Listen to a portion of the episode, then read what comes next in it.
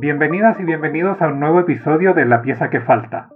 Hoy utilizo esta fórmula de saludo por primera vez precisamente porque abordaremos algunos giros y usos del lenguaje que despiertan cierto resquemor en algunas personas.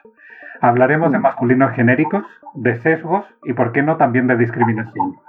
Y lo haremos en la compañía de una reconocida investigadora en el campo lingüístico. Eulalia Lledó doctora en Filología Románica por la Universidad de Barcelona, ha ejercido como profesora de secundaria, ha colaborado en numerosas investigaciones y publicaciones sobre los sesgos sexistas y androcéntricos de la lengua y su repercusión en el ámbito de la enseñanza, y por tanto en la construcción del imaginario colectivo. Además, es colaboradora, colaboradora perdón, en el Huffington Post, si no me equivoco, desde 2014. Muchísimas gracias por regalarme este tiempo, Eulalia. He disfrutado escuchándote y leyendo el abundante material que has recopilado en tu página web. Es un absoluto honor contar con una investigadora rigurosa y prolífica en este campo, que al menos a mí me despierta una curiosidad continua y que me ha llevado a protagonizar más de alguna acalorada discusión con la familia y en otros espacios de interacción social. Bienvenida a la pieza que falta.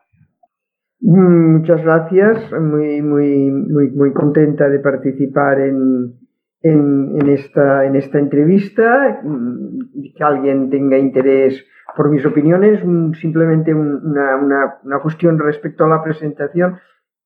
Colaboro con el Huffington desde el 2012. 2012. Ah. Sí, desde cuando la versión española comenzó a funcionar, casi, casi casi desde el primer momento. Ah, es que estuve mirando artículos y el último que logré cargar en la página era de 2014 y me quedé con la duda de si era de antes o no la colaboración. Ah, bueno, pues de hecho es más fácil descargarlos de mi página web. Ah. Pero bueno, bien, es igual, ¿eh? no tiene ninguna importancia. Bueno, nueve años no es lo mismo que siete, o sea que está muy bien. Y además hay artículos muy, muy interesantes. Yo animo a la gente a que te busque porque es verdad que hoy, precisamente como para meterme un poco en, faena, digamos, estuve repasando algunos artículos de los de 2014, luego fui avanzando en años y la verdad es que hay algunas cosas muy, muy interesantes. Y bueno, si me permites, voy a empezar con una pregunta, eh, vamos, una, más que una pregunta, es una duda muy personal sobre el lenguaje inclusivo. Y, te y la pregunto porque eh, es un argumento que me han sacado en más de una ocasión en alguna de estas acaloradas discusiones que comentaba en la presentación sobre el lenguaje inclusivo. ¿Por qué diríamos jueza, por ejemplo, y no persona o periodista? Ah, bueno, porque hablaremos, supongo, siempre de, de, lo que pasa en castellano, en las lenguas románicas, ¿no?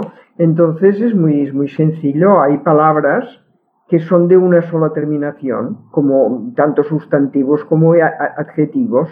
Es decir, eh, tenemos pues la, la, amable, es, aplicable tanto a un hombre como a una mujer. Mm, son, son finales de una sola terminación y entonces no tiene ningún sentido, eh, digamos, eh, intentar, intentar, primera, sería muy, muy digamos, muy, muy, muy sospechoso pensar que una palabra de una sola terminación es masculina y que sobre ella tuviéramos que hacer un femenino, ¿no? Porque sería presuponer que lo universal es masculino. Entonces, eh, la, la, cuestión era jueza, ¿no? Bueno, a ver, en un primer momento eh, la palabra jueza no existía porque no había juezas. Entonces es evidente que si no hay juezas no puede haber palabra. Las palabras siempre responden a una necesidad, del tipo que sea, pero a una necesidad. Entonces, en el, no, la palabra abogada, médica, ah, no existe hasta que hay, ah, no existe. La posibilidad siempre la hay, pero hasta que no hay la necesidad de nombrar a, mujeres que son abogadas, etcétera, no, no, no, no existe. Entonces, con jueza pasa lo mismo, incluso supongo que las aún fue más, quizá fue más tardía la aparición, digamos, que las mujeres pudieran acceder, las dejaran, vaya, acceder a este sitio de trabajo, y entonces, bien, había como dos, dos, dos posibilidades, eh, que juez fuera considerado invariable y que lo que marcara el sexo de la persona fuera el artículo, o los determinantes o los eh, adjetivos, por ejemplo, la juez o el juez, ¿sí? Sería una solución, sería una solución totalmente plausible. Y la otra es que juez acabara, ah, digamos, en el momento en que hay mujeres que son juezas, añadiendo esta A. Y parece que es lo que está pasando. Y mm, mi experiencia en oficios, cargos y profesiones me dice que es lo habitual, aunque lingüísticamente sería perfectamente viable que, como en el caso de, un, de palabras ah, de una sola terminación, no hubiera cambiado. y además tenemos otra, otra, otra, otro argumento, otra cuestión que lo, que lo sustenta, y es, por ejemplo, eh, los acabados en, en Z, ¿no? Y, bueno, pues hay, hay andaluzas, ¿no? Y, por tanto, no es tan raro que si hay andaluzas, cuando se feminiza la profesión, el, nombre de la, de la, de la, de, la que lo hace la profesión, pues uh, añada esta, ¿no? entonces, uh, es evidente que hay palabras, a ver, todas las, las palabras tienen uh, género gramatical, ¿sí? Lo que, esto no tiene la más mínima importancia, es decir, eh, es así, las lenguas románicas, hay muchas lenguas que esto no les pasa, pero las lenguas románicas sí, ¿no? Pues que bien, la mesa es femenino, la silla es femenino, y en cambio, pues el suelo es masculino, ya está, no, no, no, no, no importa. Pero hay palabras que, mm, que son de género común. Y entonces eh, me parece que te referías a la palabra eh, periodista, creo. Sí, persona o periodista, es que además me han dicho las dos. Periodistas, no, claro, es que son distintas. Es decir, bueno, a ver, periodista, eh, cuando decimos periodista, hasta que no le ponemos un adjetivo o un determinante, no sabemos. Podemos, la, la gente tiene tendencia a pensar detrás de la palabra periodista un hombre, por puro androcentrismo, digamos. Esto va más allá de la lengua, ¿no? Pero uh, la periodista, el periodista funcionan perfectamente. Entonces, del mismo modo que no creo que haya ninguna mujer que no se sintiera identificada con un masculino como el ser humano, ¿no? Es decir, eh, es masculino, ser humano es masculino, pero es evidente que no uh, está excluyendo a nadie Mm, tampoco creo, aunque bueno, sí, sí que lo creo porque hay alguien que a veces lo ha planteado, que eh, algún hombre no se sienta identificado con la denominación la persona por el hecho de ser femenina. Entonces, bueno, son, eh, son esto, ¿eh? son, son invariables, es como hablar de la víctima. Pues la víctima puede ser un hombre, puede ser una mujer, ya está, no, no, no importa. Y bueno, yo no creo que aquí haya, haya, gran problema. ¿eh? Y de hecho es muy curioso, si se me permite la digresión, ver eh, cómo a veces acusan a las personas que estamos por un lenguaje inclusivo y por denominar a las mujeres de cosas que no hacemos, sino que, hacen quienes nos acusan de ello. ¿eh? Entonces yo, yo puedo, puedo decir que puesta a, hablar de palabras raras, ¿no? de forzar la lengua, hace ya muchos años que hubo una serie, una profesión, una serie de señores que se, no todos, ¿eh? hay que aclararlo, que se sintieron incómodos con la palabra modista, ¿eh? porque la modista era aquella pobre mujer que de noche, casi sin luz, cosilla, ¿eh? humilde, pobre, para sacar a, su familia adelante, y en cambio, pues eh, aquellos señores eran artistas, ¿no? Eran artistas, etcétera, etcétera, y entonces forzaron la lengua hasta tal punto de crear la denominación modisto, cuando no hacía falta, porque el modisto, la modista, perdón, el, la modista el modista ya marca la diferencia, ¿no? Y entonces a veces te acusan a tú, a tú de hacer esto cuando en realidad lo hicieron ellos.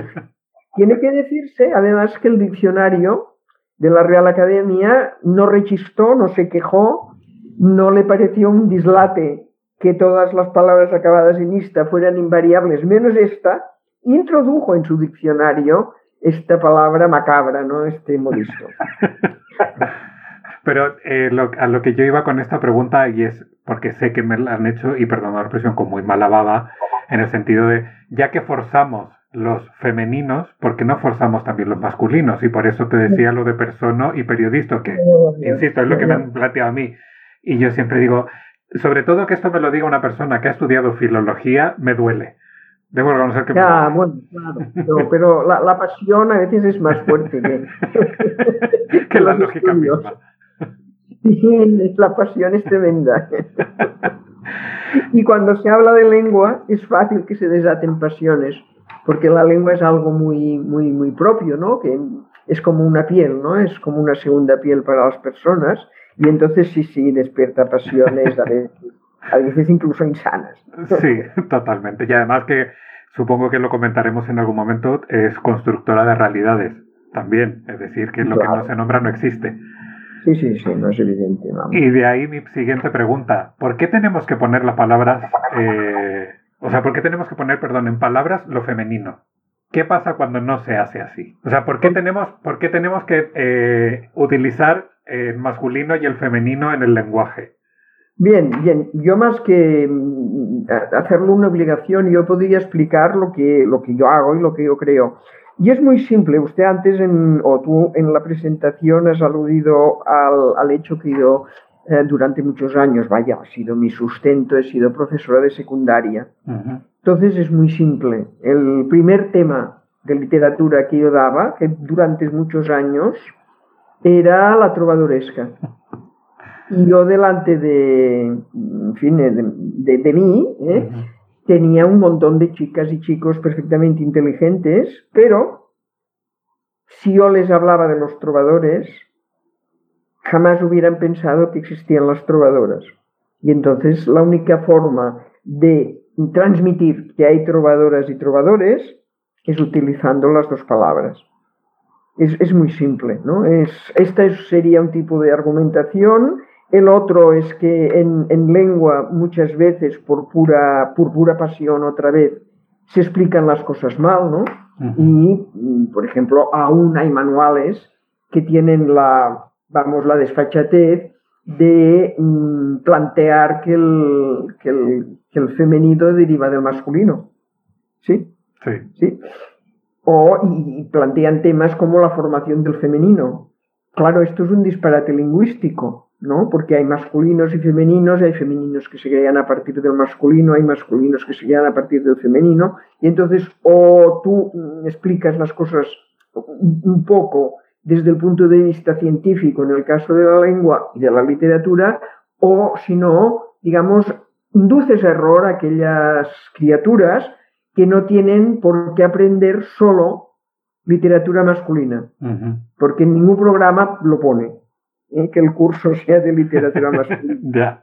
Entonces, si no hablas de escritoras, y luego, claro, esto te obligará luego a a estudiar escritoras, porque si no será muy ridículo. Como si hablas de trovadoras y trovadores, te obligará a explicar las trovadoras, con mucho gusto, naturalmente.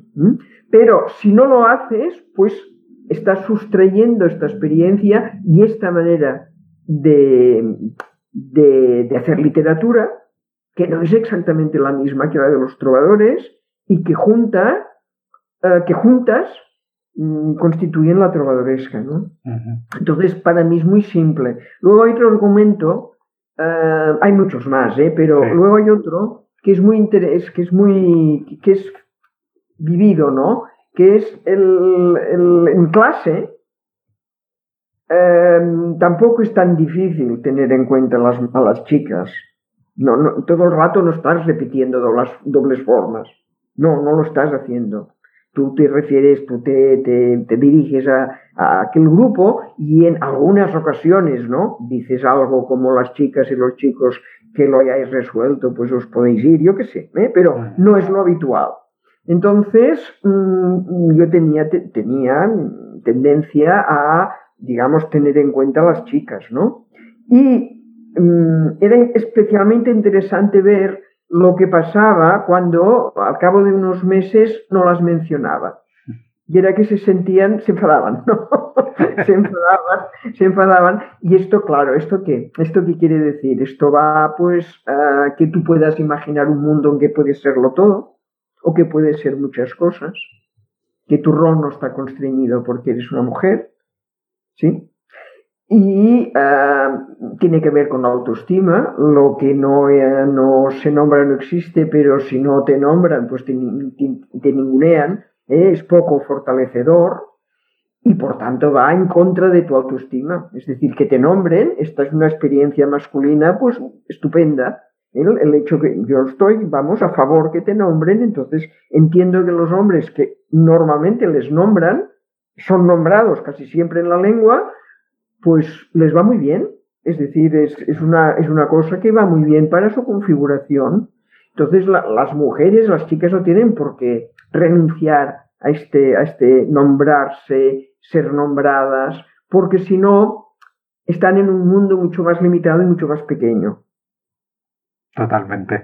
Yo debo reconocer que cuando leí tu artículo precisamente en el que abordabas eso de la trovadoresca, eh, me dio de golpe un golpe de realidad, porque claro, yo lo estudié en lengua en el colegio, pero yo estudié mm. trovadores. Ninguna trovadora y en ningún momento se mencionaron a las trovadoras, nunca. Ni a las escritoras románticas, ni a las escritoras. Es decir, eh, se pasa como, como bueno, ¿no? Y vamos, es, yo he hecho trabajos de, de, revisión de, de, libros de texto y era fácil que en un libro de texto hubiera tres autoras. Es claro. ¿Dónde vamos con este, con este material? Sí, es muy ¿Dónde vamos? Pero ya no por, por nada, porque es que se está, es un fraude. Totalmente. es que nos estamos perdiendo a la mitad del mundo, literalmente. Claro. La mitad de la creación, la mitad de la visión, la mitad de todo. Si es que. Recuerdo, recuerdo, pues viene, viene a cuento, ¿no? Que además, cuando las citaban era de aquella manera, ¿no? Una novel como Graciela, Gabriela Mistral, ¿sí? Pues la citaban eh, con muchas menos líneas que a, escritores que no, vamos, ni por asomo llegaban al novel, ¿no? Eh, un ejemplo de esto que estábamos comentando y que eh, a mí me ha llamado la atención y cada vez que me lo recuerda Facebook, porque yo cada vez que lo veo lo comparto, eh, es un acertijo que precisamente representa esto que hablábamos de, del lenguaje. Y el acertijo dice así, un padre y un hijo viajan en coche, tienen un accidente grave, el padre muere y al hijo se lo llevan al hospital porque necesita una compleja operación de emergencia. Llaman a una eminencia médica, pero cuando llega y ve al paciente dice, no puedo operarlo, es mi hijo y la gente se queda ojiplática tratando de encontrar una respuesta que a mí me parece absolutamente sencilla, que de hecho yo encontré así. ¿Cómo es posible que si el padre muere en el accidente, no pueda, o sea, eh, llegue el médico y dice que no le puede operar porque es su hijo? Y la respuesta es, es la madre. Es la madre. Y la Cosa que Sí, cosa que este, este ejemplo yo lo hice servir en, mi primer libro mm, sobre, esta cuestión, ¿no? En, el sexismo y el androcentrismo, propuestas de cambio. Y, es curioso porque las criaturas pequeñas, menos domesticadas, mm, en mayor, con mayor frecuencia no lo resuelven y dicen la madre, es decir, no tienen ningún problema. Y también es curioso bueno, es curioso, ¿no? Es, tiene una cierta lógica que me parece en aquel tiempo que yo lo, hice servir, que hace ya, ya muchos años, una de cada seis mujeres acertaba, digamos, el acertijo enseguida. Y eh, uno de cada ocho hombres. Es decir, que había una proporción mayor de mujeres que, que caían la cuenta de lo que allí estaba pasando que, que de hombres, ¿no? Entonces, bueno, esto viene dado, pues esto que antes apuntaba, ¿no? Que es esta, esta cuestión de, imaginar, si tú no dices nada y dices dibuja, mm, dibuja, eh, bueno, cuando las criaturas les dicen que dibujen a alguien que hace un oficio, pues siempre, siempre es un oficio masculino, ¿no? Esto, bueno, está, está enraizado en tantos sitios, en las películas, en los cuentos, en, en lo que les contamos, en, entonces mm, el, mundo como de alguna manera es masculino, ¿no? Y las mujeres están en los márgenes, ¿no? Y cumpliendo unos papeles muy, muy, muy, muy estereotipados. Bueno, es, es esta cuestión. Y aprovechemos, y ya que estamos en este tema, que además es uno de tus campos de investigación, yo diría que de los, no sé si más extensos, pero que sí, yo creo que eh, has abordado en distintas ocasiones es el tema de los sesgos sexistas y androcéntricos. Si nos podrías explicar a la gente que, que nos está oyendo, porque yo te he leído, he leído varios documentos, más o menos creo tener una idea clara, pero eh, me gustaría que lo contaras eh, un poquito para que la gente también lo comprendiera y viera de qué se trata, porque como decía al principio, yo sé que es un tema que genera mucha resistencia y que a la gente es como, ay, que la tontería, que el lenguaje, que no sé qué, que la economía del lenguaje y a mí la economía del lenguaje, creo, no sé si eh, lo, lo, comento más adelante en algunas preguntas, me parece una excusa mm, machista, por así decirlo, que es como la economía del lenguaje nos eh, resguardamos de todas estas cosas para evitar eh, las dobles formas y tal. Pero bueno, otro tema. No me quiero... Eso, sesgos sexistas y androcéntricos. Bueno, mm, justamente fue una de las cuestiones que yo me planteé, es decir, mm, seguramente, bueno, tanto el concepto sexismo como andro androcentrismo es, es, anterior a mí, por descontado, es decir, y además es un, es un, es un, son dos conceptos, son dos parámetros que funcionan en, en otras materias, ¿no? En antropología, en sociología, en fin, en muchísimas más. Mm, lo que yo intenté y fue intentar, digamos, mm, intentar deslindar estos dos conceptos porque llevan aparejados distintos, dist distintas, mm, digamos, maneras de, discriminar, si se quiere, o de subordinar a las mujeres.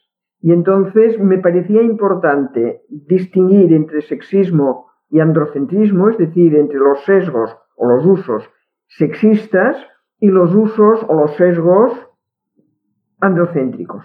¿Eh? Porque el, sexismo, a ver, yo creo que todo el mundo, todo el mundo tiene, tiene, tiene, claro, tiene claro qué es, o, bueno, no, no costará mucho, digamos, explicar que es un concepto que mm, es sobre todo, es, es, una actitud el sexismo.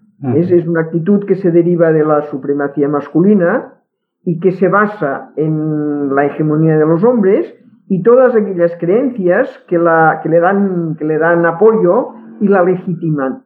También se podría definir como el conjunto de métodos utilizados por el patriarcado para mantener a las, a las, a las mujeres, al sexo femenino, en una situación de subordinación. Es decir, que es una actitud, es una relación social en que los, los hombres tienen poder sobre las mujeres. ¿eh? Y es realmente importante tenerlo claro y saberlo porque mm, las creencias o prácticas sociales sexistas limitan la actividad, las actividades, las presunciones de todo el mundo. ¿eh? Entonces, mm, el sexismo sería una, una actitud caracterizada por el desprecio y la desvalorización, por exceso o por defecto, de lo que son o de lo que hacen las, las mujeres, ¿no?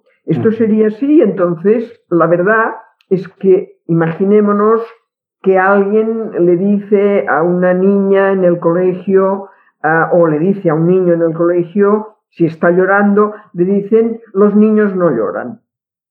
Bueno, pues es una, es una, es una, en efecto, es una, es una actitud, ¿no? Es una, que presupone que los niños no lloran y que mm, las niñas lloran, cosa que las convierte en unos seres débiles, etcétera, etcétera, ¿no? Imaginemos que vamos un poco más para allá y alguien le dice a un niño que está haciendo algo, no seas niña.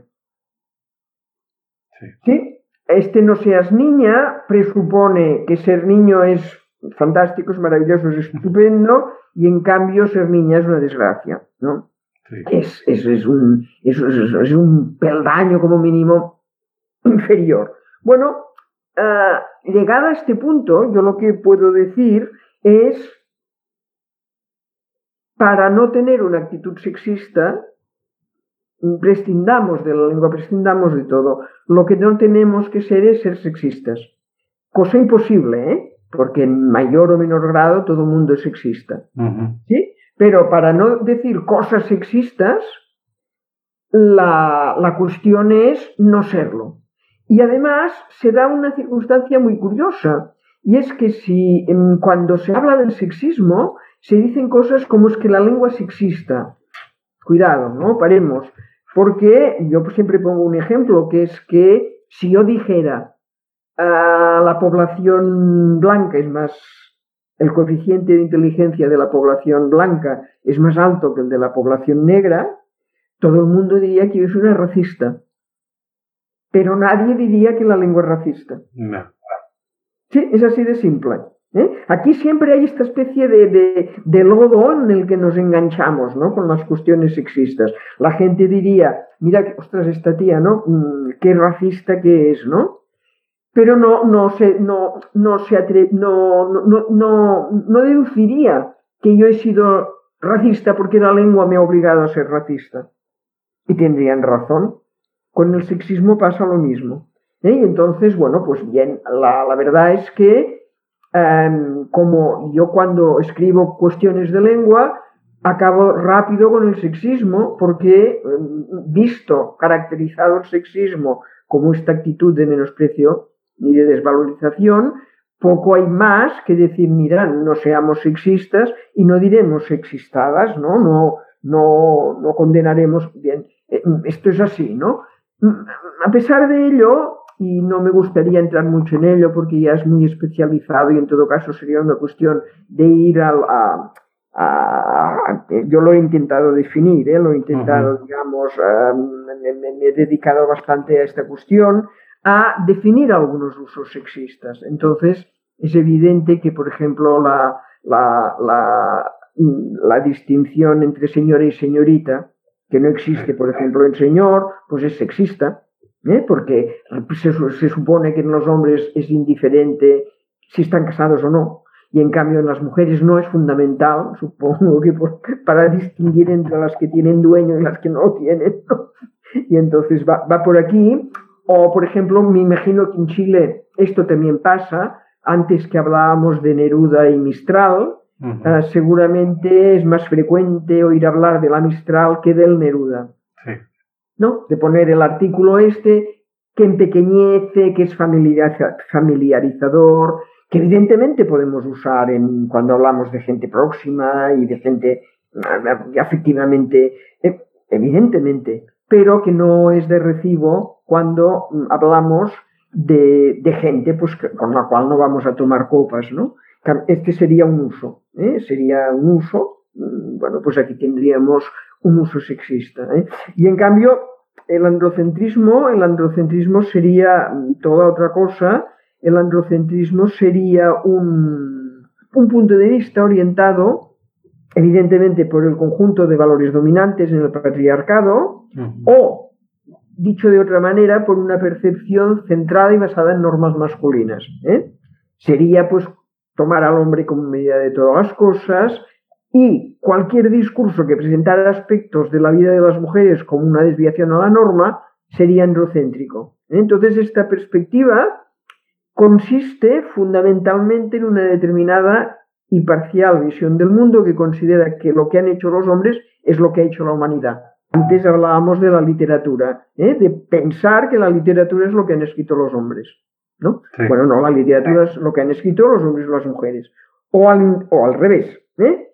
consiste en pensar que lo que ha conseguido la especie humana lo han realizado solo los hombres. ¿eh? consiste, por tanto, también en la apropiación por parte de los hombres de lo que han hecho y posibilitado las mujeres. Y sería pensar que lo que es bueno para los hombres es bueno para la humanidad. Esto parece baladí, pero no lo es. Si tenemos en cuenta, por ejemplo, ah, qué pasa en medicina con los infartos de miocardio las mujeres y los hombres, que en general se espera que las mujeres muestren los mismos síntomas delante de si sufren un infarto que los hombres, mm. con lo cual tardan un tiempo muchas veces precioso para detectar, para diagnosticar un infarto de miocardio en una mujer. Viene por aquí, o sea, no, No, no. Y es, es, evidente que nadie quiere que las mujeres se mueran de un infarto. ¿eh? Pero como mm, se piensa que las experiencias masculinas incluyen y son la medida de las experiencias humanas, pues se valoran y se tienen, uh, se tienen en cuenta solo estas, ¿no? Esto sería el androcentrismo. Entonces, fijémonos que en el androcentrismo, ¿eh? que es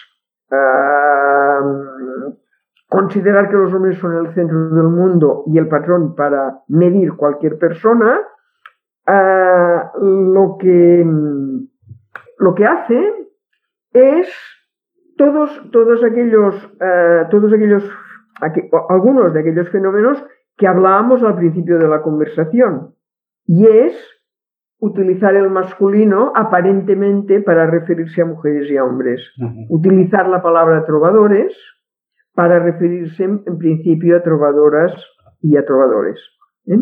Es, es, es, es, la concreción de este. Es decir, mientras que el sexismo puede ser insultante, en mayor o menor grado siempre lo es, a veces lo es mucho, entonces hablamos de misoginia, y a veces es menos, y bueno, entonces hablamos de machismo, de, de sexismo. El androcentrismo no articula un, discurso insultante, simplemente lo que hace es borrar de la faz del mapa a las mujeres. ¿Mm? Y entonces, claro, aquí sí que es uno de los mis, de, de mis investigaciones. El, el, punto fuerte de mi investigación en lengua normalmente es este, es el del androcentrismo. ¿eh? Cómo desaparecen las mujeres, la injusticia que desaparezcan las mujeres, las repercusiones que esto tiene en las mujeres, mmm, jóvenes o mayores o de todo tipo, y qué podemos hacer para que esto no ocurra. Es decir, para que la lengua, para que los usos androcéntricos de la lengua sean sustituidos por unos usos androcéntricos que tengan en cuenta toda la humanidad. Y perdona que, que, bueno, o sea, continúo con el tema, es, ¿esto se explicaría entonces por una cuestión realmente lingüística, que creo que no, por una cuestión política o simplemente por una cuestión de dominación masculina en la elaboración de la normativa lingüística?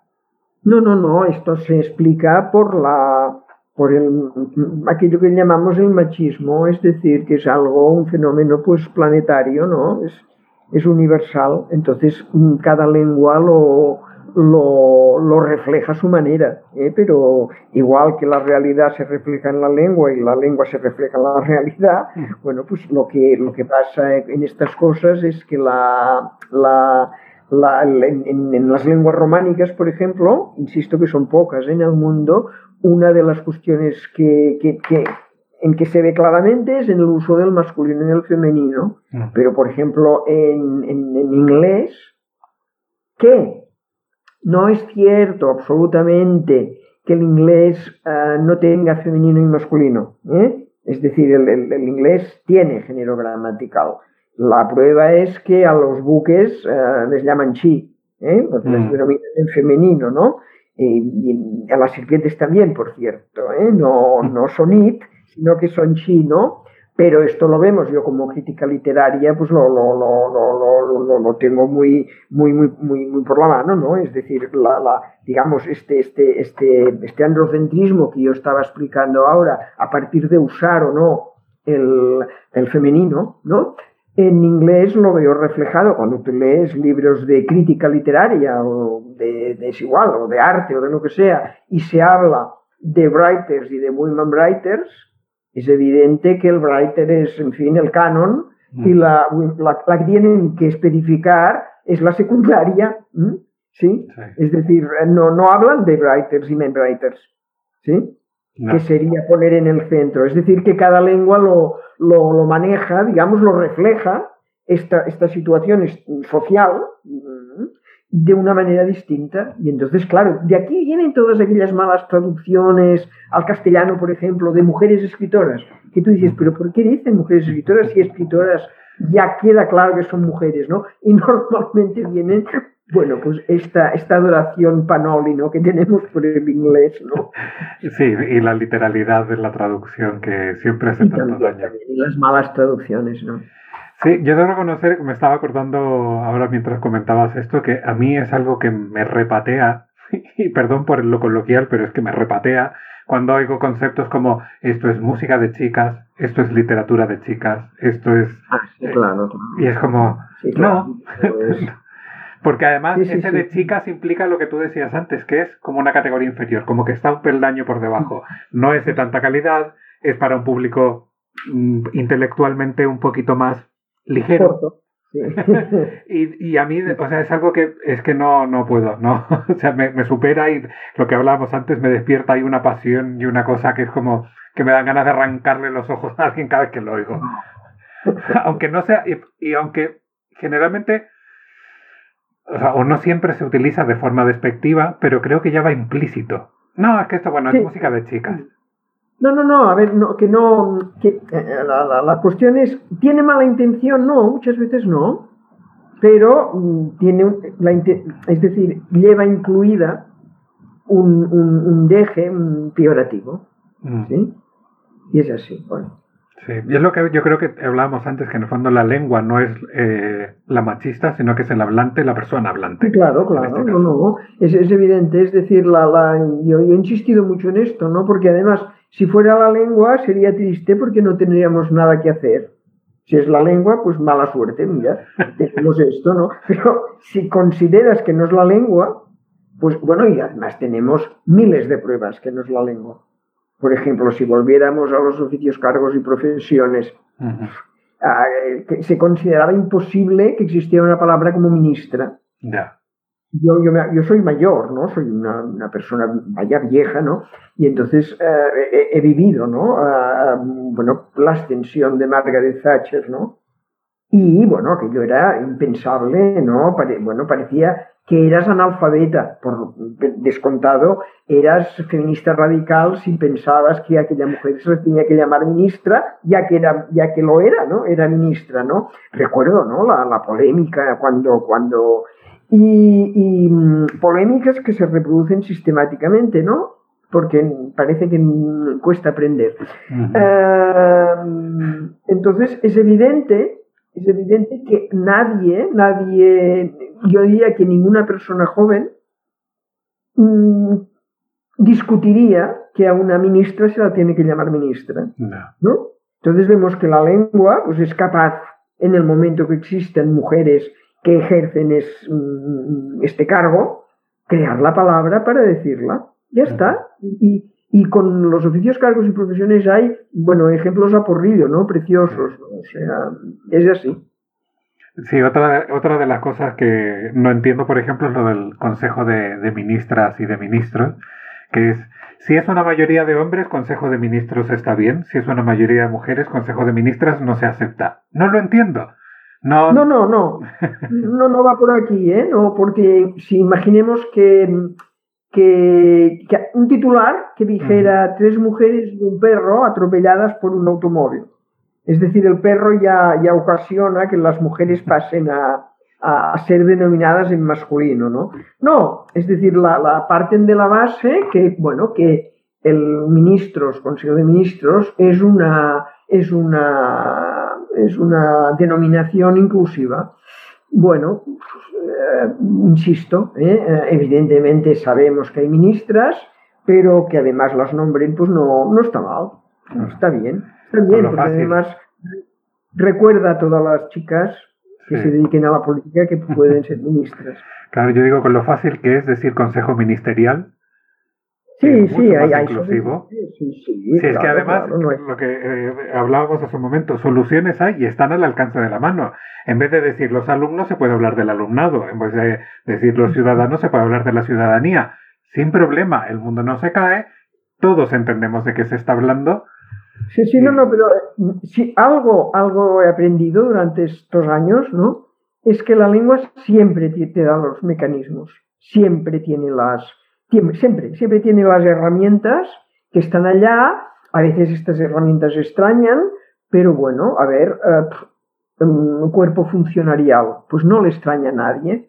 Entonces, que en algún momento pueda extrañar cuerpo bomberil, pues sí, en este momento extrañaría, pero vete a saber lo que pasará dentro de un tiempo. ¿Sí? Es decir, que la lengua, la lengua te permite, tú ves, te da las, las soluciones de, de muy diferente orden para que tú no tengas que dejarte en el tintero a nadie, ¿no? Totalmente. Eh, hay una de las cosas que más me sorprende, eh, y esto, bueno, también es una cuestión muy personal, que muchas de las defensoras del género masculino, como el genérico y el absoluto, son mujeres.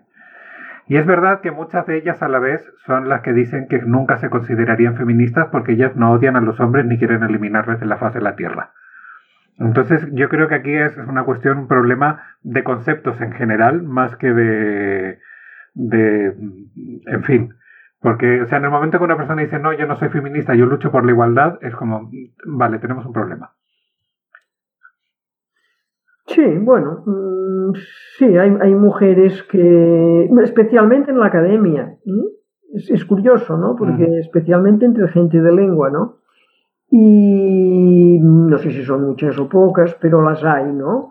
Em, bueno, bien, es, demuestra que la que hay de todo, ¿eh? que hay de todo y que, que, que incluso uh, hay mujeres pues, que pueden uh, defender esta cuestión, ¿no? Eh, es decir, si las mujeres, por el hecho de ser mujeres, no fueran machistas, el mundo sería distinto.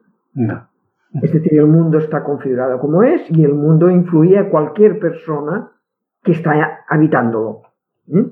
Entonces, eh, vamos, es que el mundo sería otro si eh, solo fueran machistas los hombres que lo fueran, pero las mujeres estuvieran exentas de ser machistas por el hecho de no ser hombres.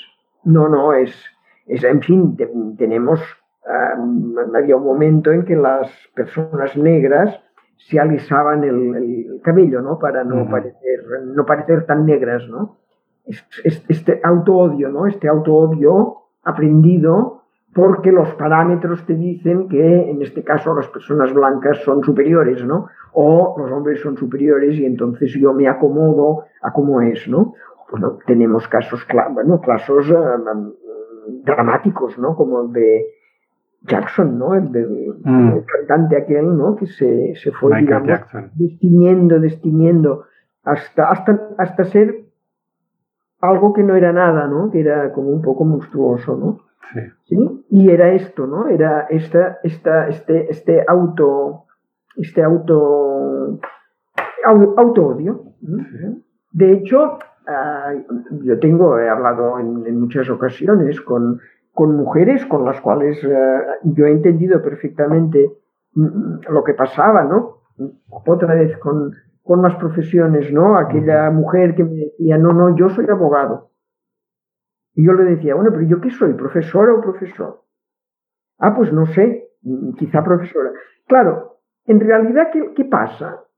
Que una mujer uh, que uh, ha luchado para ser, para estudiar, para llegar a esta profesión, si luego uh, se autodenomina o la denominan como abogada, caray, es menos. en cambio, si la denominan como abogado, es más. Es decir, yo lo encuentro perfectamente comprensible. Mm. No estoy, digamos, no comparto las tácticas para dignificar a, a la abogada, pero yo entiendo la, lo, lo, lo, que les, lo que les mueve a negar ser denominadas en, en femenino, ¿no? Ya no digamos en las carreras técnicas. Es mucho más un ingeniero que una ingeniera. ¿No? Y entonces, bueno, aunque evidentemente quienes cambiaron el nombre de la Escuela de Ingeniería de Barcelona fueron las ingenieras, ¿eh? que tenían muy claro que no se podía soportar una, una, escuela que se llamaba Escuela de Ingenieros, ¿no? Y que hace muchos años pues lucharon y consiguieron finalmente cambiarle el nombre y ponerle escuela de ingeniería. Otra vez, fácil, no, no, era, no hacía falta ser Madame Curie para inventar este nombre, ¿no? O Bárbara McClinton, ¿no? Ay, eh, Eulalia, ¿se puede ver este tipo de sesgos, eh, hablando de androcentrismo y sexismo, en otras lenguas románicas? Bueno, a ver, yo soy de lengua materna catalán, entonces, yo, es, es, una comparación que la tengo fácil. Y entonces, más o menos en las, las lenguas románicas, lo que yo sé en francés y lo que yo sé en italiano y lo que yo he manejado, pues más o menos van a la par. Entonces aquí es importante una cosa bastante interesante, que es como las lenguas innovan más, como más alejadas están de la academia. Es decir, en francés han innovado mucho más las canadienses, las suizas, las belgas que las francesas, que han, sido, han ido siempre a remolque de, de, de ellas, ¿no? Porque el tener la academia tan cerca supongo que es, algo que, impresiona, ¿no? En castellano pasa algo parecido. ¿eh? Hay muchas innovaciones que vienen de las lenguas, ah, de, las lenguas del castellano que se habla en Latinoamérica o en Hispanoamérica. ¿no? Sí, algunas muy bonitas y otras. Bueno, no, pero... bastante feas, pero... ah, bueno, no, pero yo recuerdo, por ejemplo, cuestiones como la, dirigencia, yo la, la, la, detecté en Sudamérica, no la, mm. no la, detecté luego en, en, castellano, en el castellano peninsular, vaya. Sí. A mí me, me sorprenden algunas, eh, que además lo hablábamos hace poco con mi suegro. Eh, si no me equivoco, aquí es financiamiento se utiliza más. No, creo que es financiación. Aquí. Entonces es al revés. Aquí es financiación y allí es financiamiento, pero creo que eh, en entretenimiento, eh, aquí se usa más entretenimiento y allí es más entretención. Ah, bueno, bien. esto, es como juegos que... Eh, y, a, y, a, mí ya me pasa que yo llevo, voy a cumplir casi 17 años aquí en, en Madrid y ya hay momentos en que no sé en qué idioma hablo. No sé si hablo más en chileno, más en castellano, se me pierden, se me cruzan y digo, esto es de aquí, esto es de allí. Ya, ya, pero esto está bien, ¿no? estos, mestizajes, eh, em, a veces entre dos lenguas y a veces entre variantes de la misma lengua, ¿no? Esto está bien, la lengua no, no, no hay nada más, más lejos de la lengua que la pureza. Pues mira, esa era justamente una de mis preguntas, que como extranjero no son pocas las veces en que he recibido comentarios por mi forma de hablar por la forma de pronunciar ciertos giros lingüísticos, siempre en tono de supuesta broma, pero bueno, hay, hay ahí siempre algo. ¿Se puede decir que en algún país o en algún lugar o en alguna región se habla un mejor castellano, un castellano más puro que en otros? No, no. No, no, es, lingüísticamente es, un, es, es, improcedente. Es decir, en, en, en todos sitios hay, hay, hay, hay, gente que habla mal y que habla bien y te puede gustar más uno, algo tan subjetivo como a mí me gusta más el, el, castellano que hablan en tal sitio, en tal otro. Otra cosa es que la academia haya, tomado una variante para hacer su, su, diccionario, su gramática o lo que sea, ¿eh? que es otra. Entonces hablamos ya de una cuestión de poder directamente, pero no, no, vamos las. Entonces, si a ti te gusta más eh, como hablan en, yo que sé, en Valparaíso, en donde fuera que sea, ¿no? Pues bien, tienes todo el derecho, lo único que tienes que tener en cuenta es que a alguien puede gustarle más como se habla en Santiago tiene el mismo derecho que tú de pensarlo, ¿no? De, ya está, no, no hay más, ¿no? Yo, además, con esta cuestión de, de, la burla, claro, eh, yo cuando voy a, a, Madrid, porque si eres catalana, Madrid, dices Madrid, no dices ni Madrid ni Madrid, dices Madrid, porque es bien. Entonces, eh, sé lo que es, que, que, que te hagan broma porque no puedes ocultar tu acento catalán. yo no tengo ningún interés en ocultarlo. Mi, castellano es este, mi castellano está lógicamente, es decir, sería impensable pensar que puede ser de otra forma por eh, mi lengua materna, que es el catalán. Entonces, que alguien considere que mi acento es peor, bueno, pues es, un, es, un, es, una, es algo que se hace desde el poder, no desde la lingüística.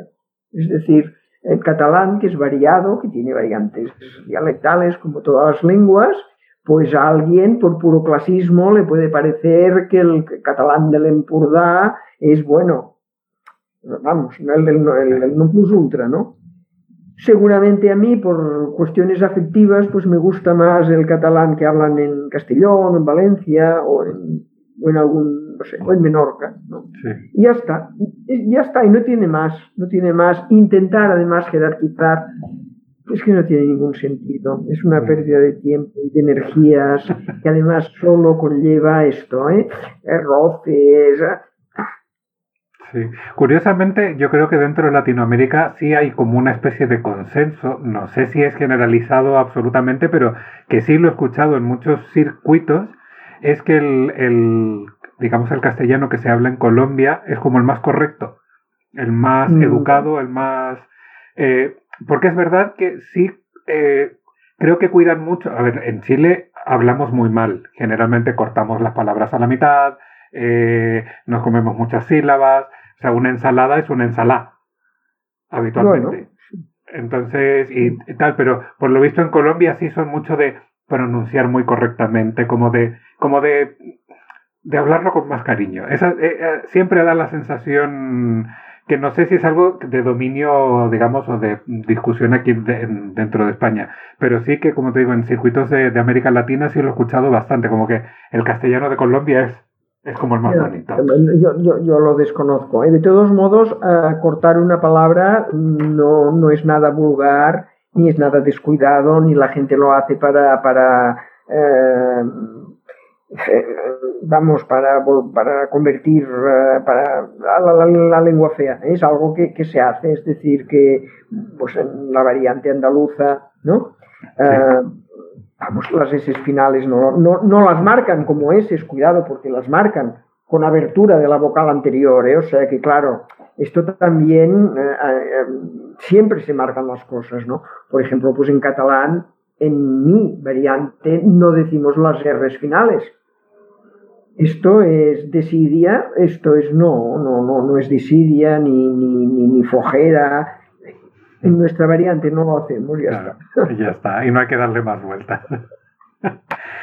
Me gustaría volver al, tema de las reales academias. Y yo una de las cosas, de las primeras cosas que aprendí en la universidad, eh, mi profesora de, gramática y lingüística, nos dijo algo así como que eh, la Real Academia era, era una simple referencia, que no era la máxima regencia lingüística en ningún caso.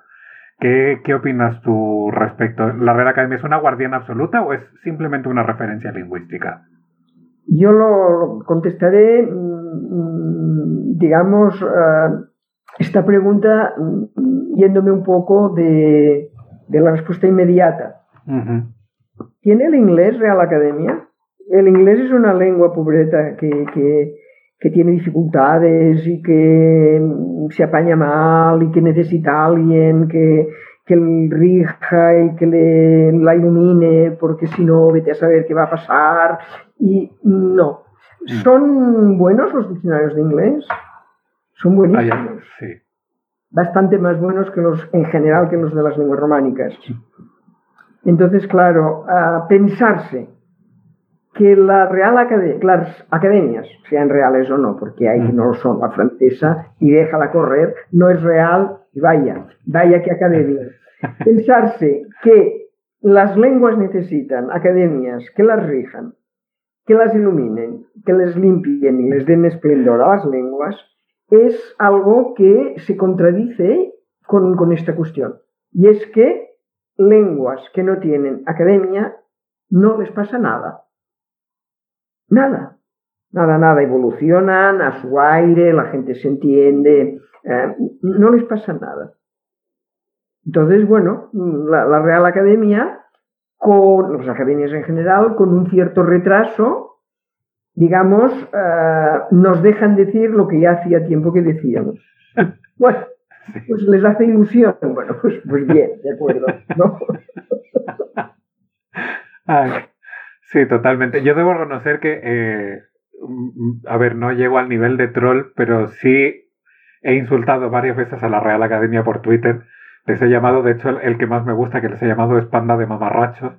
Eh, cuando publican la, eh, o sea, incluyen en el diccionario la palabra cederrón y la palabra ONG, palabra ONG. Es como, Dios mío, por Dios, es que me, o sea, me duelen los ojos con ambas palabras. Ya, ya. Bueno, sí, sí, sí, ya.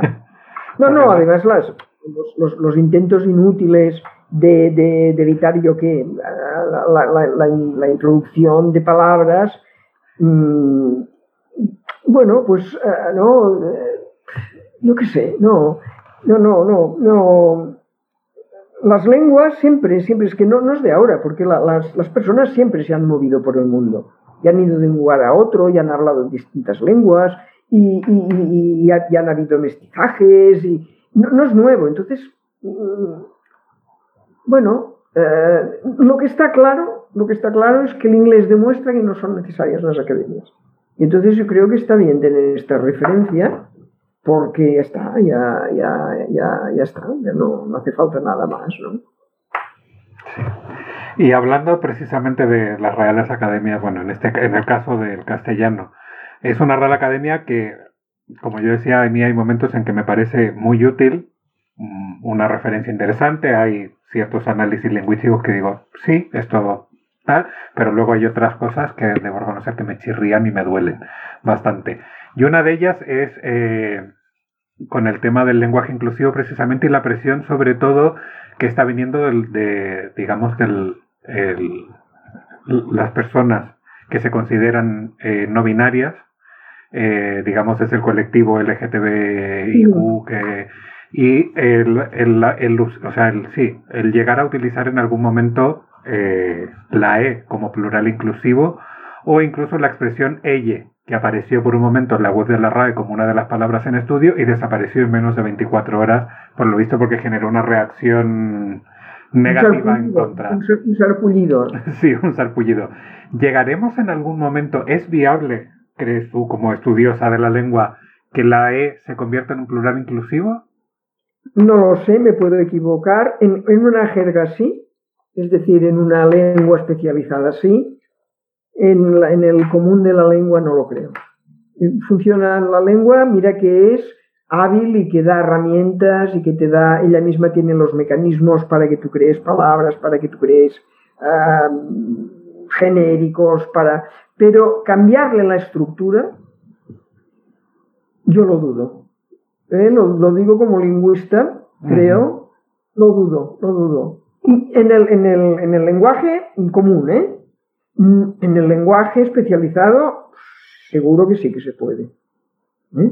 Ahora que esto, o hasta qué punto, o es posible que en cierta medida, en, en algunos casos, en algunas palabras, en algunas cosas, pero en todas, no lo sé. Pero insisto, antes lo he dicho, mmm, si sé algo lo contestaré, es, es, es, si, si, no lo sé diré, ¿eh? y mi, mi, impresión es esta, ¿eh? mi impresión es esta.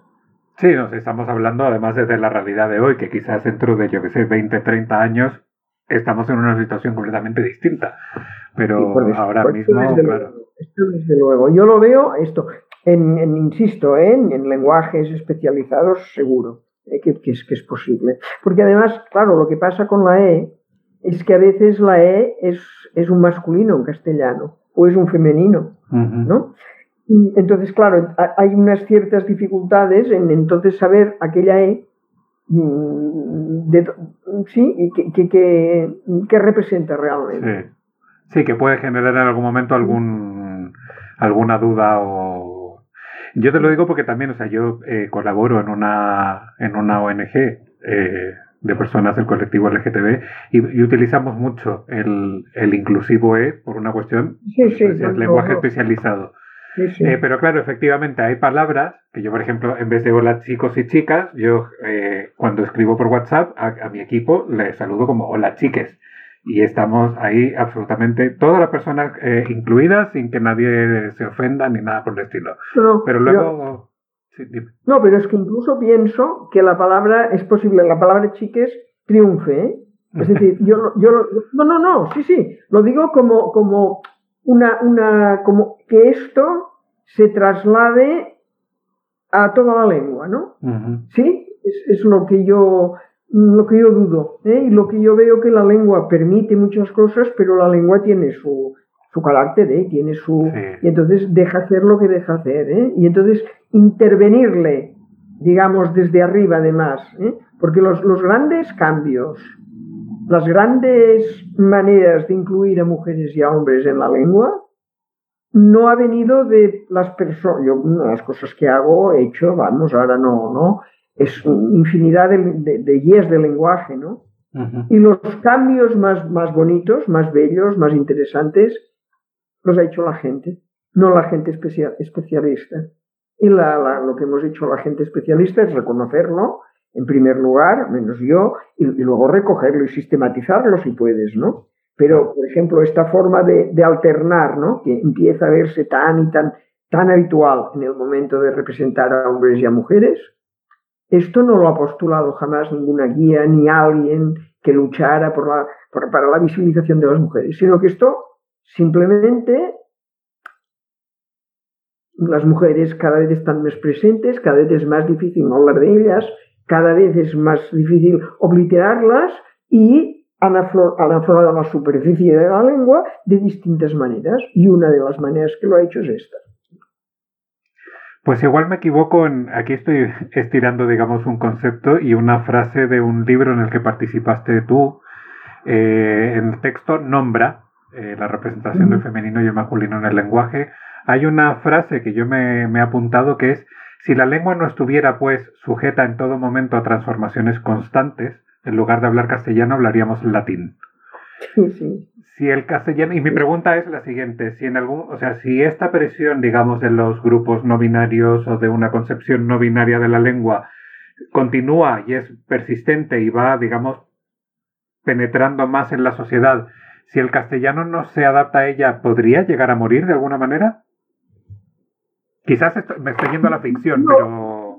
yo, yo lo que creo es que parcialmente seguro que se introducirá es seguro. la, cuestión esta que es, es, muy, es muy, la del latín, ¿no? De decir, las lenguas cambian, ¿no? Es cuando la gente, aquella gente a veces, ¿no? Estrecha de miras que te dices que siempre se ha dicho así y tú te quedas estupefacta, ¿no? Porque desde la lingüística sabes que se ha dicho así hasta que ha dejado de decirse así y se ha dicho de otra manera, ¿no?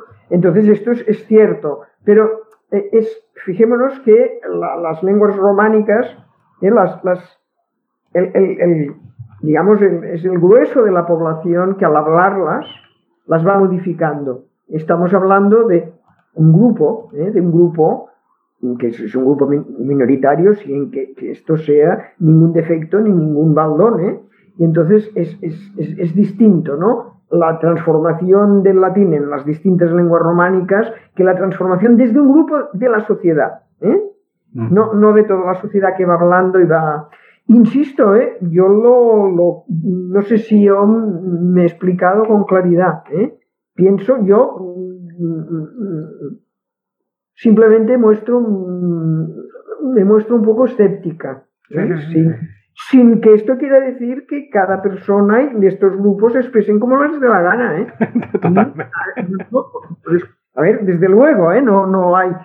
Pero eh, yo me refiero sobre todo a estos cambios, no de palabras, no de terminología, que es la parte más, más visible de la lengua, más superficial, sino esto, ¿no? De cambiar, bueno, vamos a introducir otro género, ¿no? Otro género, ¿eh? cuando es una pena, ¿no? Porque el latín tenía otro género que era el neutro, ¿no? Y, prácticamente lo perdimos, ¿no? Es, hay vestigios, pero hay muy pocos, ¿no? Sí. Es una pena, pero bueno, es, al final es parte de la realidad y habrá que seguir trabajando y, para que... Yo tengo la fe de que algún día podremos cambiar. Yo me gusta pensar en positivo. Ahora que llegue a verlo ya es otra cosa. No, pero yo no, no, no es que piense en negativo, ¿eh? no, veo esta cuestión, la veo de este modo. ¿eh? Y tú has estudiado muchísimo más que yo, yo lo veo como ciudadano de a pie. Ya, y reconozco que, que, me puedo equivocar, ¿eh? no, sin problema, vamos, no sería la primera vez que me equivoque, ¿no? Estuve leyendo, Lali, en tu web también un, bueno, es que estuve repasando artículos y artículos de que a mí, sí, o sea, bueno, mi formación lingüística, la escasa que tengo del colegio y de la escuela de periodismo, pero es un tema que a mí me apasiona y entonces había mucho material que me parecía muy interesante. Y hubo uno de los artículos que me, que me gustó mucho y me entretuve además, eh, dedicado a comparar los ejemplos que aparecen mencionados en el diccionario de la Real Academia de la Lengua Española, donde no solo se hablaba de machismo, sino también de heteronormatividad y hasta de racismo. Lo hemos comentado ya en la conversación en algún momento, eh, y además había una amplia influencia de figuras y ejemplos relacionados con la religión. Mi pregunta es la siguiente. ¿Es esto entonces una clara declaración de intenciones por parte de la Real Academia? la elección de esos ejemplos de... Bueno, es, eh, eh, en un momento dado sí que se convirtió en una clara elección, porque la Real Academia tenía a su disposición, cuando hicieron la revisión de, en el año 2001, tenía a su disposición una repartición de mujeres y hombres en los ejemplos mucho más equitativa que la que tiene, ¿no? Y entonces, pues la despreció, es decir, decidió que no. Entonces, a ver, la Real Academia o las academias en general son instituciones que tienen poder y que están a favor del poder y que además viven en una determinada sociedad. Y entonces la, la, la huella, el impacto del clasismo, del racismo, de la religión, son uh, claras en la Real Academia y, y en, en, general eh, en las academias y son reacias a, a cambiar. Son reacias a cambiar. Es, es, así, ¿no?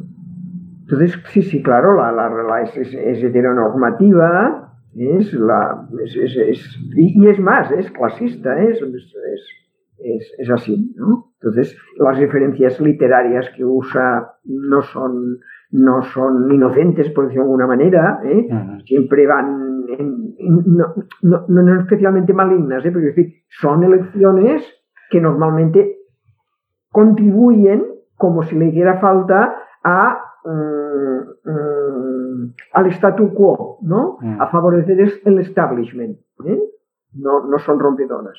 Entonces, en el año 2001 tuvieron una oportunidad de oro, pero la, la despreciaron. Qué lamentable. Con lo bien que lo podrían haber hecho. Pasemos a hablar un poquito ahora de práctica educativa, porque tu experiencia en, los institutos de secundaria supongo que también te da bastante autoridad para, hablar del tema. ¿Existe realmente una coeducación en la práctica, digamos, de aula, en, el día a día de, de escuelas, institutos? No. No, no, no, no existe, ¿no? Hay, hay, hay gente pues, que se esfuerza en que sus clases sean coeducativas y esto implica uh, mucho, mucho trabajo extra, porque las trovadoras te las tienes que trabajar tú, y las románticas también, las barrocas también, y las actuales también, al margen del libro, porque implica, hablo de mis asignaturas, ¿no? Pero bueno, con compañeras que han hecho otras asignaturas es lo mismo, y entonces tú procuras tanto en las relaciones con el alumnado como en las relaciones con el profesorado, hacer una práctica coeducativa, pero esta práctica coeducativa es, son islitas, ¿no? son manchitas en la, en la, en la educación, ¿eh? una educación que solo será educación por otra parte cuando, cuando sea coeducativa, realmente. Entonces, bueno, es, es, triste decirlo, pero es así, es decir, la coeducación, que no quiere decir tener en la clase a chicas y a chicos juntos, porque esto se le llama escuela mixta, sino tener en cuenta las necesidades, la, los intereses, la sensibilidad, los deseos las, de, las, de las chicas que tienes en clase. ¿eh? Yo en esto me acuerdo, me acuerdo además que sin mala intención, yo me acuerdo una vez, es una anécdota corta, ¿no? Pero que en, en, en las, los institutos que he estado yo, en el seminario de, de, de lengua y a veces en el, en el seminario de lenguas, bueno, pues del mismo modo que decidíamos que se tenía que, si se tenía que leer tres libros, uno fuera de la variante mm, central, la otra fuera de la variante castellonense, yo qué sé, y otra de la insular, pues que se tenía que, que eh, haber uh, autoras y autores. Entonces, uh, era curioso porque en el momento, en, algún, durante mucho tiempo, cuando había tres autores, a nadie se le ocurría decir que, que, que horror, y qué pobres, pobres autoras, y qué discriminación. Y en cambio, cuando había dos autoras y un autor, cosa que era siempre, porque, bueno, la verdad es que no pensé en la autoría trans, ¿no? Pero que era, que era siempre, siempre había, es decir, si son tres, pues es dos y una, o, o dos y uno, no, lo que fuera. Y me acuerdo, un poco más allá, que un día eh, un compañero, de, un tío estupendo, ¿eh? Mm, salía de clase y, entró en el seminario y dijo, este libro, este libro ya el año que viene que no lo lean, no lo lean porque es que este libro no les gusta nada. Yo le dije, ¿y a las chicas? Y dijo, a las chicas mucho. Y entonces él mismo se puso rojo. Porque claro, nada más lejos de su pensamiento que, mm, que no tener en cuenta a las chicas. Pero no las tenía en cuenta. Como yo no las habré tenido en cuenta en muchas ocasiones, he cuidado. ¿Sí? Entonces, aquí estamos. Entonces, claro, es una revolución absoluta. Y como las revoluciones absolutas son evoluciones muy, muy, muy, muy lentas, pues estamos en este camino ¿eh? de revisar currículums, de revisar materias, de explicar las materias de determinada manera. Entonces, evidentemente que hay grupos de gente y personas individuales y pequeños cambios en todo el mundo, seguro que los hay. ¿Eh? Es decir, que seguro tú coges, tú tomas ahora como referencia un, un instituto lo que se hacía en un instituto hace 35 años o lo que se hace ahora no es lo mismo. Ah, seguro que hay avances, pero estamos a kilómetros, años luz de lo que debería ser una educación coeducativa. ¿Cuánto Sí, es así. ¿Cuánto daño hace este currículo oculto en la trayectoria académica del alumnado? Ah, mucho, claro, porque es el que más daño hace, claro, ¿eh? porque mira, al menos contra el currículum no oculto, tienes capacidad de respuesta. Pero el currículum oculto, mm, para, para, para, sacarle las tripas, ¿no? Para, mm, para desmenuzarlo o para ver cómo funciona es mucho más difícil. Entonces el, el currículum oculto, eh, es decir, tú puedes decir que consideras a las chicas y a los chicos iguales, bla, bla, bla, bla, pero si luego tú en clase solo preguntas a los chicos o solo dejas a los chicos, que esto pasa, ¿sí? pues el currículum oculto lo que les dice a las chicas es sí, sí, ya me puede ir diciendo el rollo que somos iguales.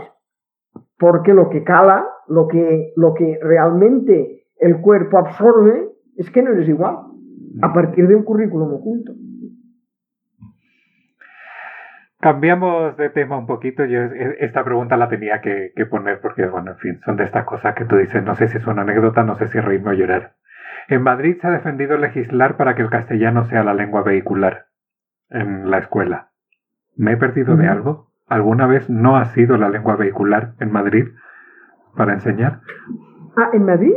En Madrid. ¿Quieren que sea lengua vehicular? Bueno, pues ya lo debe ser. es que lo, lo, lo, que ha habido en, respecto, por ejemplo, a Cataluña, porque hay una saben muy bien lo que se hacen y entonces siempre intentan, digamos, partir el, catalán en trozos, ¿no? Las baleadas por un lado, ya saben, ¿no? Entonces, en, en, la, en la infausta reforma educativa de, de Bert, ¿eh? del ministro Juan Ignacio, creo que se llamaba Bert. José Ignacio, José Ignacio. José Ignacio Bert, ¿no?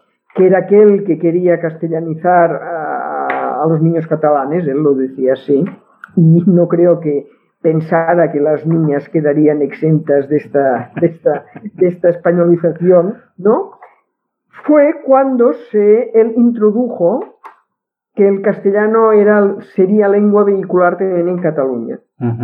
Lo que es muy curioso es cómo la capacidad humana para ir para atrás, porque con la ley CELA se ha vuelto a lo que era antes de ver que era que el castellano no fuera lengua vehicular en Cataluña.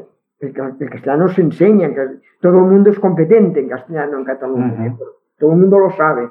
Puedes encontrar gente que no sabe catalán, no lo entiende o no lo habla, pero no, digamos, no hay unilingües en catalán, ¿eh? en, en, Cataluña.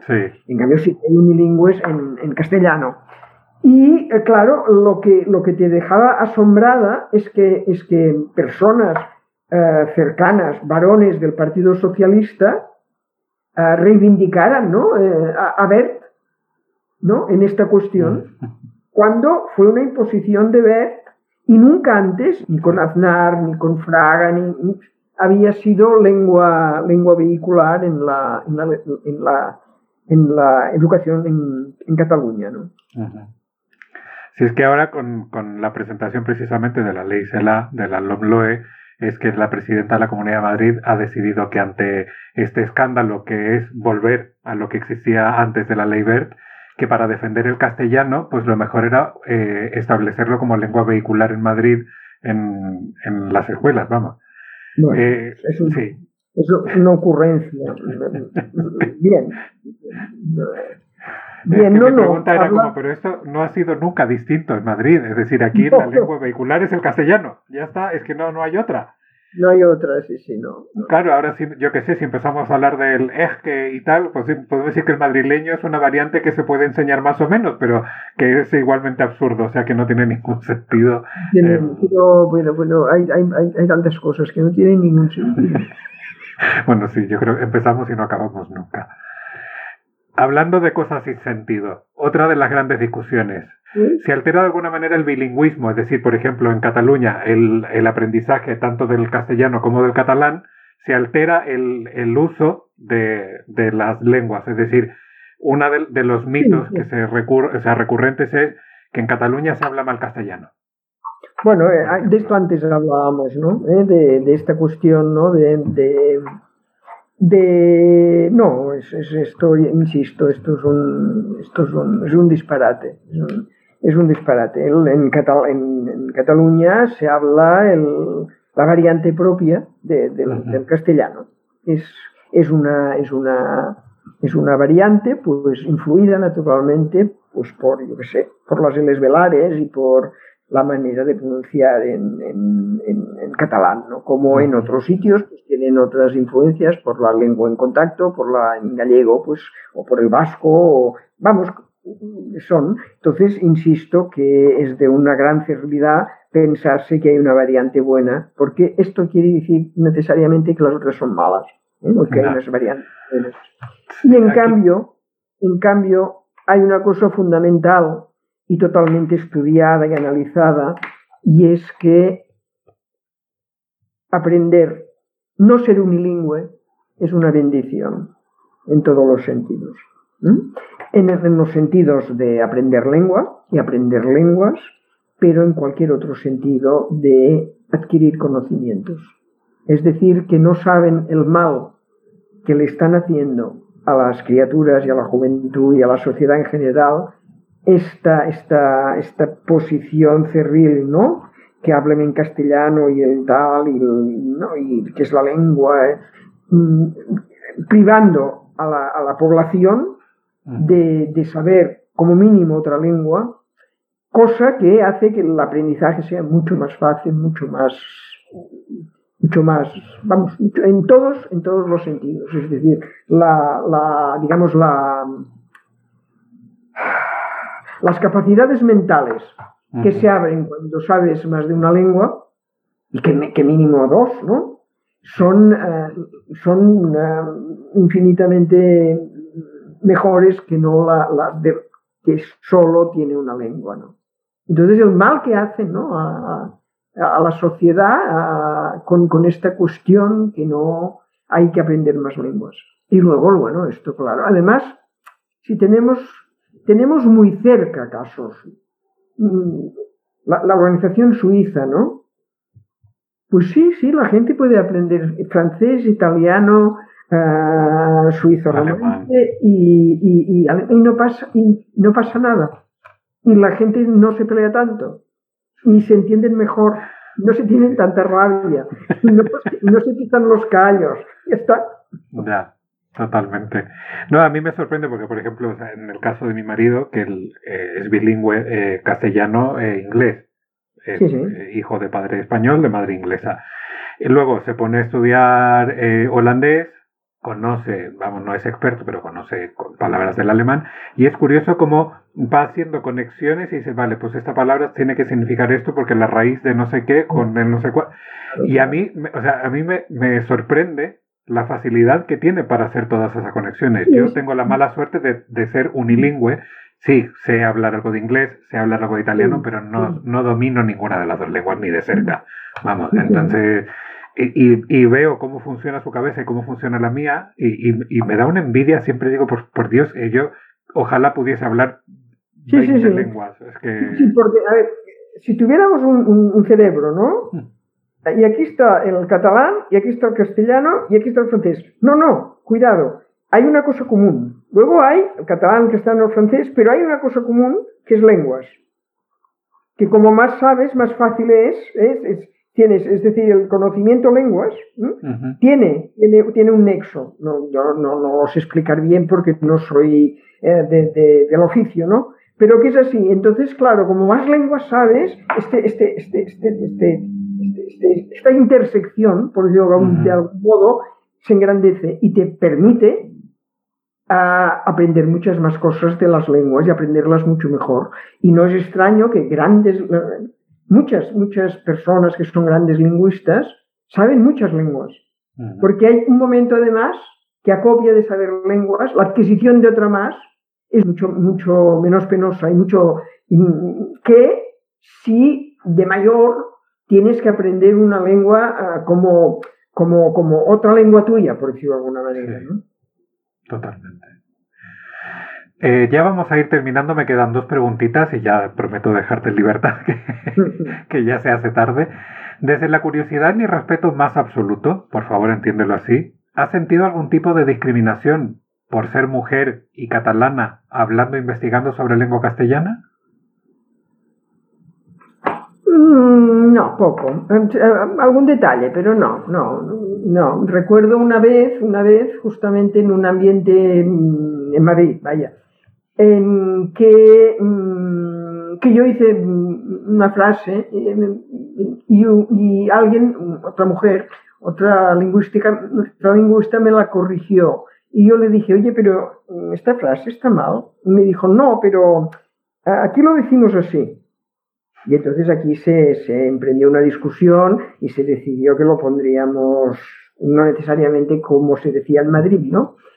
Eh, es decir, pero bueno, eh, casi un detalle. Eh, no, es decir, yo me he sentido siempre reconocida, por decirlo de alguna manera, en, en, los foros en que, en que me manejo en castellano, porque la verdad es que, bueno, eh, hace relativamente poco intervine en un curso en Chile, ¿no? En, en la universidad, una universidad chilena, Ah, he ido a México, mm, he sido consultada por, personas de Sudamérica, en el Estado español, he ido a todos sitios y no, no, no, la verdad es que no. Claro que yo me muevo en un, en un, entorno que no es un entorno ah, muy hostil a cosas como que tú tengas otra lengua, etc.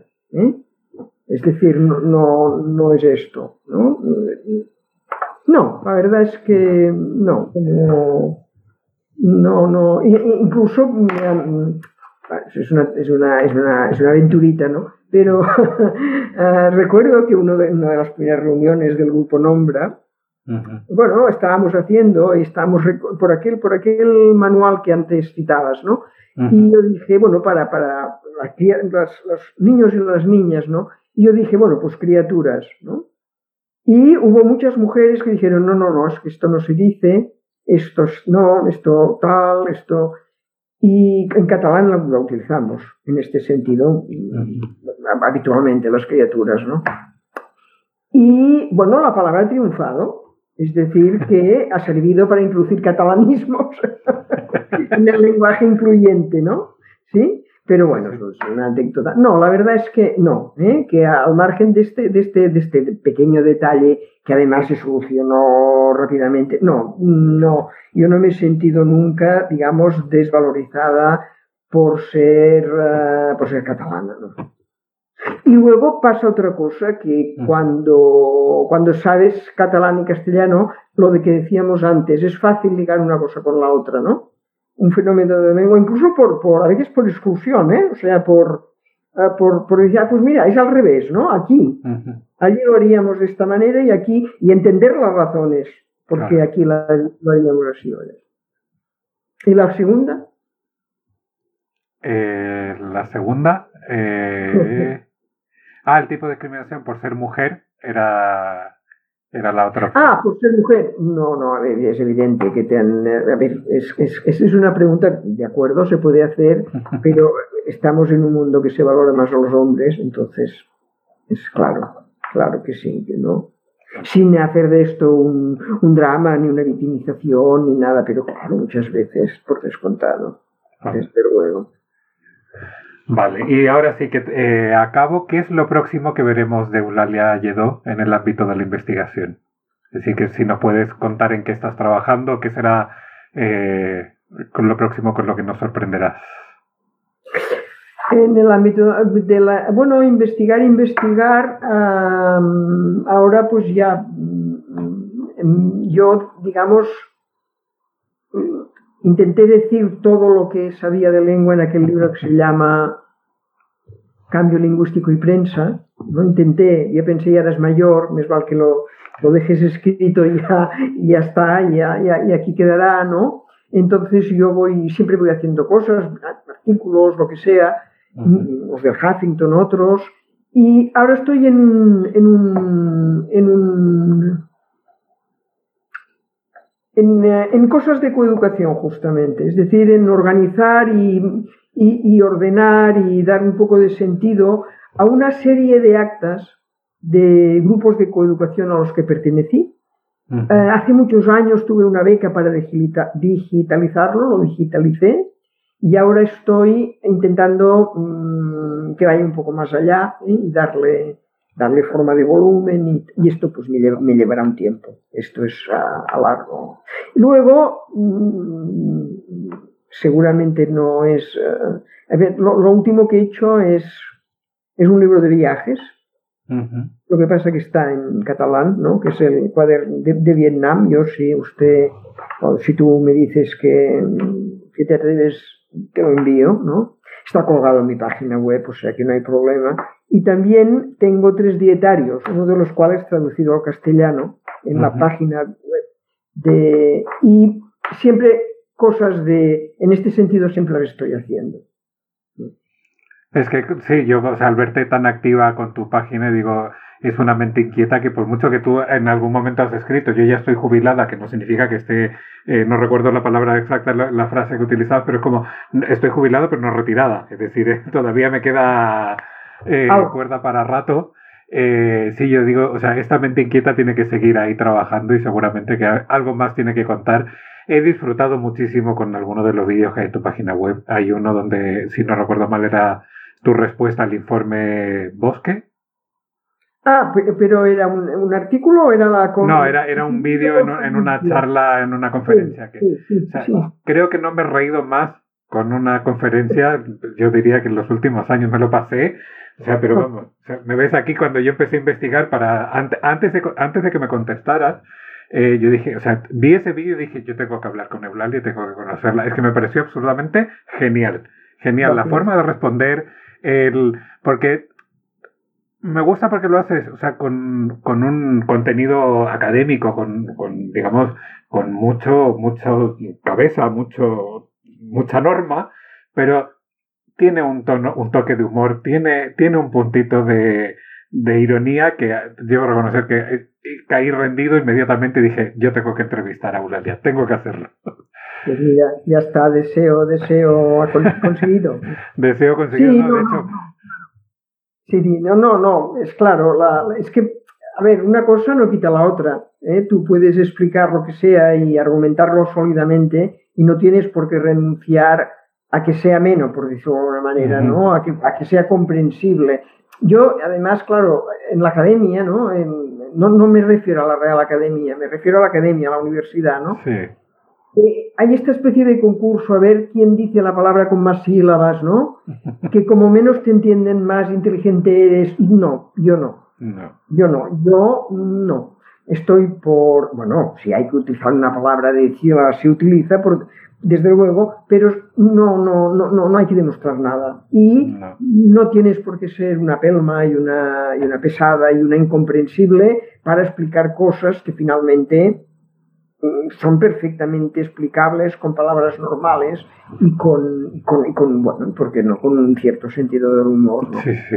Y con ejemplos muy claros, además. O sea, yo en ese sentido, los textos que he leído tuyos con eso, eh, los ejemplos de la Real Academia o ciertas digamos, fallos que has encontrado y reconocido eh, hablando de sesgos androcéntricos y tal.